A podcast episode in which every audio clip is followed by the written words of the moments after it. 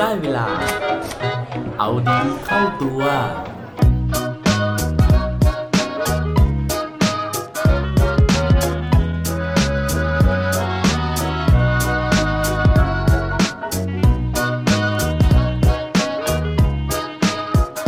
คุณว่าชีวิตของคุณตอนนี้ลำบากมากไหมครับ สวัสดีครับ พบกับผมชัชวานแสงปรีดีกรและรายการเอาดีเข้าตัว รายการที่จะคอยมาหมั่นเติมวิตามินดีดด้วยเรื่องราวแล้วก็แรงบันดาลใจ เพื่อเพิ่มพลังและภูมิต้านทานในการใช้ชีวิตให้กับพวกเราในทุกๆวัน วันนี้นะครับก็อยากจะมาถามไถ่สารทุกสุขดิบกันนะฮะเหมือนอย่างคำถามที่ถามไปตอนต้นนะครับว่าชีวิตของพวกเราแต่ละคนเนี่ยนะครับ รู้สึกว่ามันสุขสบายดีแล้วนะฮะหรือว่ามันลำบากเหลือเกินนะครับ หลาย ๆ คนนะฮะที่ผมได้พูดคุยด้วยนะครับ ก็อดไม่ได้นะฮะที่จะ บ่นนะครับหรือว่าตัดพ้อนะฮะชีวิตของตัวเองนะครับว่าเอ๊ะทำไมชีวิตของเราเนี่ยมันลำบากเหลือเกินนะฮะพอทำงานนะครับ ก็รู้สึกว่างานของเราเนี่ยมันหนักกว่าคนอื่นมากมายนะฮะจนหลาย ๆ ครั้งนะครับ เราอดคิดไม่ได้เลยนะฮะว่า อยากจะกลับไปเป็นเด็กเหลือเกินนะครับ เพราะว่าตอนเด็กเนี่ยมันไม่ต้องลำบากขนาดนี้นะครับ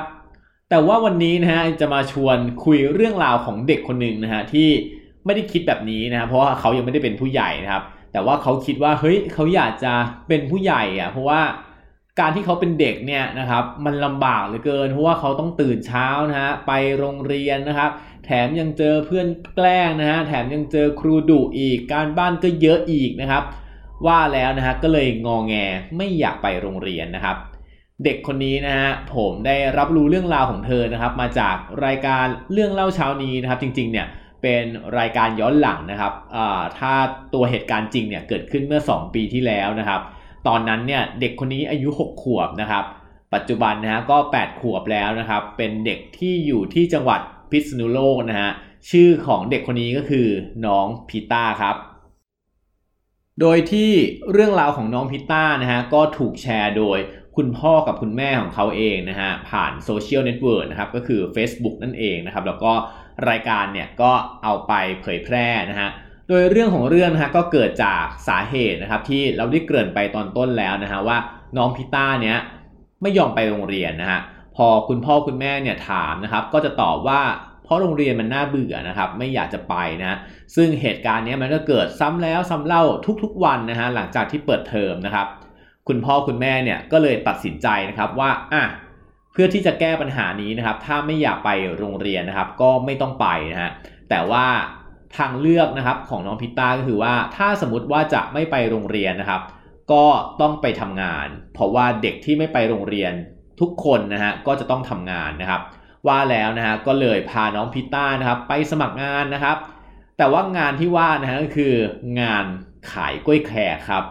ว่าแล้วนะฮะก็เลย มีชุดยูนิฟอร์มด้วยนะฮะก็ไปหาชุดยูนิฟอร์มนะครับเป็นชุดสีเหลืองนะฮะกันแดดนะครับมีหมวกกันแดดเรียบร้อยเลยนะครับแล้วก็เอาป้ายแขวนคอไว้นะฮะว่ากล้วยแขกนะฮะถุงละ 20 บาทนะครับ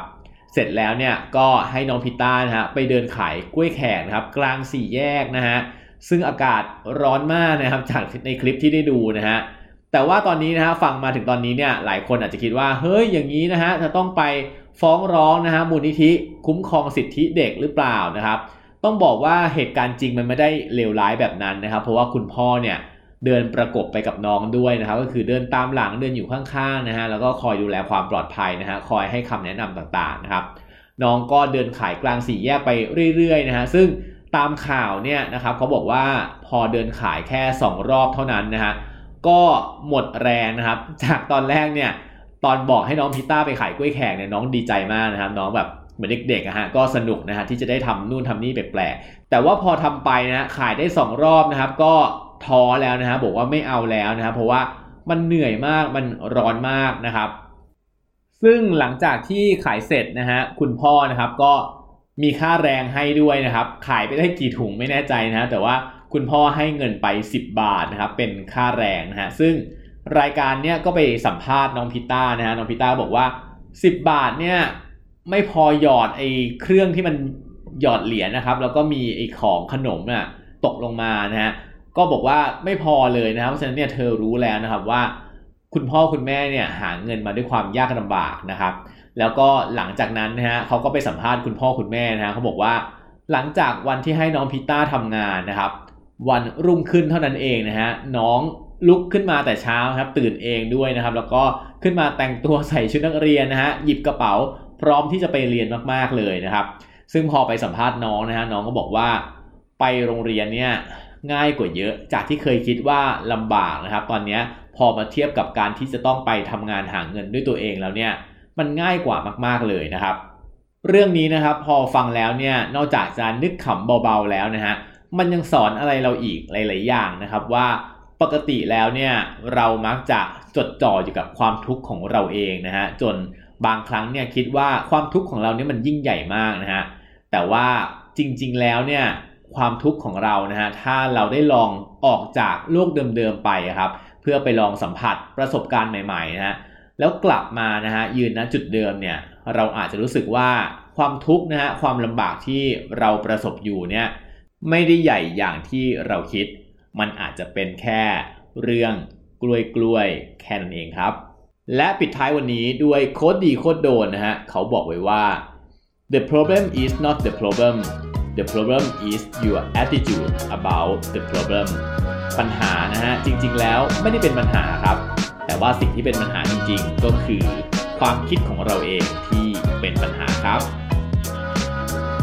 อย่าลืมกลับมาเอาดีเข้าตัวได้ทุกวันจันทร์พุธ และวันศุกร์ รวมถึงฝาก subscribe เอาดีเข้าตัว podcast ในทุกช่องทางที่คุณฟัง รวมถึงกดไลค์ กดแชร์ ในทุกโซเชียลมีเดีย Facebook, IG และ Twitter สุดท้ายนี้ have a good day ขอให้วันนี้เป็นวันดีๆ ของพวกเราทุกคน